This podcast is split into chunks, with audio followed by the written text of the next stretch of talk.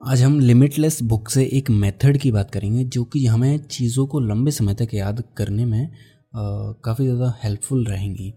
ये स्टूडेंट्स के लिए काफ़ी ज़्यादा अच्छा है, और जो लोग बुक्स पढ़ते हैं, उनके लिए भी अच्छा है, और जो लोग चीज़ें नई सीखते हैं, सभी को सीखनी चाहिए। तो ओवरऑल ये टेक्निक या फिर ये मेथड सब के लिए यूज़फुल है। ठीक है, शुरू करते हैं। फास्टर एक्रोनेम है, और इसके फुल फॉर्म के बारे में हम जैसे जैसे आगे बढ़ते जाएँगे वैसे वैसे बात करेंगे।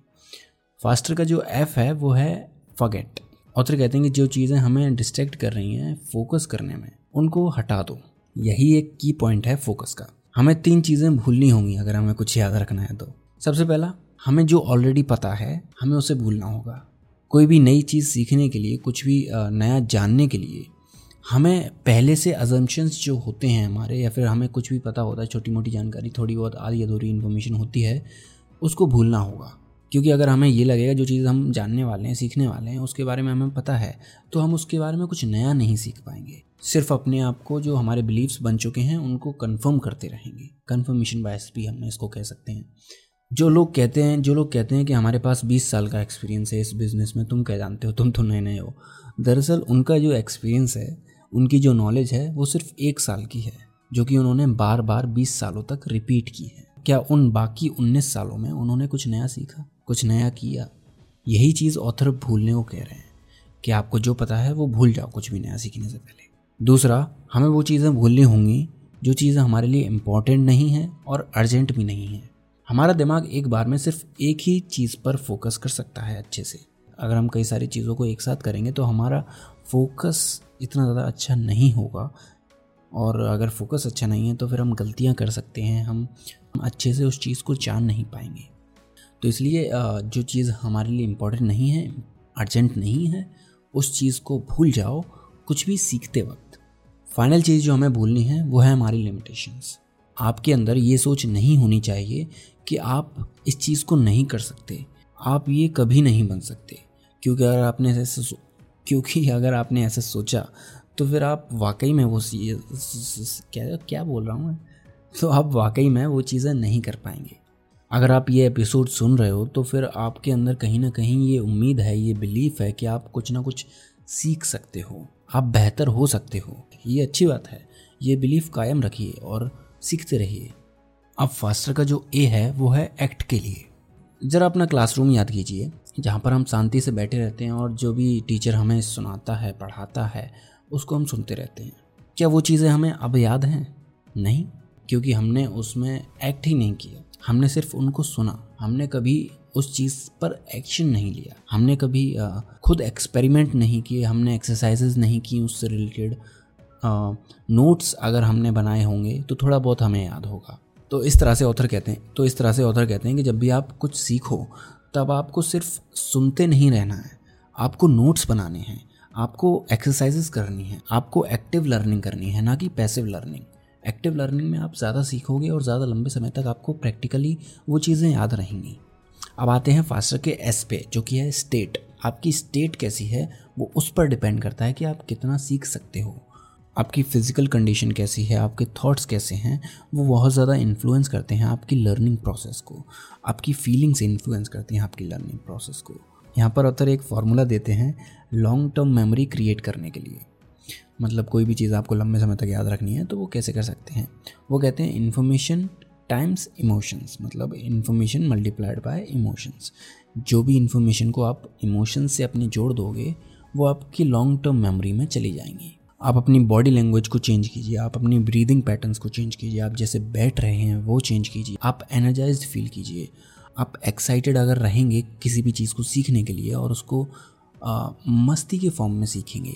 तो आप इन इमोशंस के साथ बहुत अच्छे से चीज़ों को याद रख पाएँगे लंबे समय तक। स्कूल के दिन याद कीजिए जब आप क्लास में बोर हो रहे थे तब आपने शायद ही कुछ सीखा होगा ऐसा जो कि आपको अभी तक याद है। और वहीं अगर आप एक्साइटेड थे क्यूरियस थे और मस्ती मस्ती में सीख रहे थे तो बहुत ज़्यादा चांसेस हैं कि आपको वो चीज़ें याद होंगी। आते हैं टीपर जो कि है टीच आप कुछ भी चीज़ सीखिए उसको इस इंटेंशन से सीखिए कि आप दूसरों को सिखाने वाले हैं। क्योंकि जब आप ऐसे सोच कर सीखते हैं, तब आप बहुत ज़्यादा अटेंशन देते हैं किसी भी चीज़ को। आप नोट्स बनाते हैं जो कि और ज़्यादा डिटेल्ड होते हैं। आप अच्छे क्वेश्चंस पूछते हैं और जब आप दूसरों को सिखाते भी हैं, तब आप दो बार चीज़ें सीखते हैं। पहला, जब हम खुद सीख रहे होते हैं दूसरों को सिखाने के लिए, दूसरा, हम जब लोगों को सिखाते हैं तो हमारा दो बार सीखना हो जाता है। तो ये लॉन्ग टर्म हमें चीज़ें याद रखने में मदद करता है। तो ये, अगर आप लॉन्ग टर्म में चीज़ों को याद रखना चाहते हैं तो लोगों को सिखाइए। और मेरे लिए भी ये बहुत अच्छा मीडियम है पॉडकास्ट रिकॉर्ड करना कि मैं चीज़ों को और ज़्यादा अच्छे से याद रख सकता हूँ, लंबे समय तक याद रख सकता हूँ। पहले मैं खुद पढ़ता हूँ, सीखता हूँ, फिर आपको आके बताता हूँ। तो इसलिए मेरा दो तीन बार ये चीज़ हो जाती है। ठीक है, अब आते हैं फास्टर की ई पर, जो कि है एंटर ऑथर यहाँ पर एक सवाल पूछते हैं कि सबसे सिंपल और सबसे पावरफुल पर्सनल परफॉर्मेंस का टूल क्या है? कुछ सेकंड्स देता हूँ आपको सोचने के लिए। आपका क्या जवाब है? ऑथर का जवाब है, आपका कैलेंडर जो भी चीज़ हम अपने स्केड्यूल में, अपने कैलेंडर में लिखते हैं कि हमारी ये मीटिंग है, ये अपॉइंटमेंट है, ये काम है, वो चीज़ें बहुत ज़्यादा कंप्लीट होती हैं। उनको पूरा करने के चांसेस हमारे बहुत ज़्यादा बढ़ जाते हैं। वजह इसके कि हम सिर्फ़ उसको मन में रखें और वो चीज़ करने की कोशिश करें। रिफ्लेक्ट कीजिए अपने लाइफ पर, आपने कितनी ही चीज़ें सोची हैं जो कि आप करना चाहते हैं, आपके मन में ही थी वो और आपने कभी लिखी नहीं, और वो कभी हो भी नहीं पाई। मैं शर्त लगाता हूँ, इतनी सारी चीज़ें होंगी कि आपको याद भी नहीं होगा। मेरे साथ भी होता है, अगर मैं किसी काम को लिखूँ नहीं, कोई इंपॉर्टेंट काम तो मैं उसको भूल जाऊँगा। मुझे बाद में याद आता है जब उसकी डेडलाइन आती है। जैसे कभी कभी मैं ऑनेस्टली बता रहा हूँ एपिसोड रिकॉर्ड करना ही भूल जाता हूँ। मैं सिर्फ़ उसी दिन रिकॉर्ड कर पाता हूँ, जिस दिन एपिसोड अपलोड होना होता है।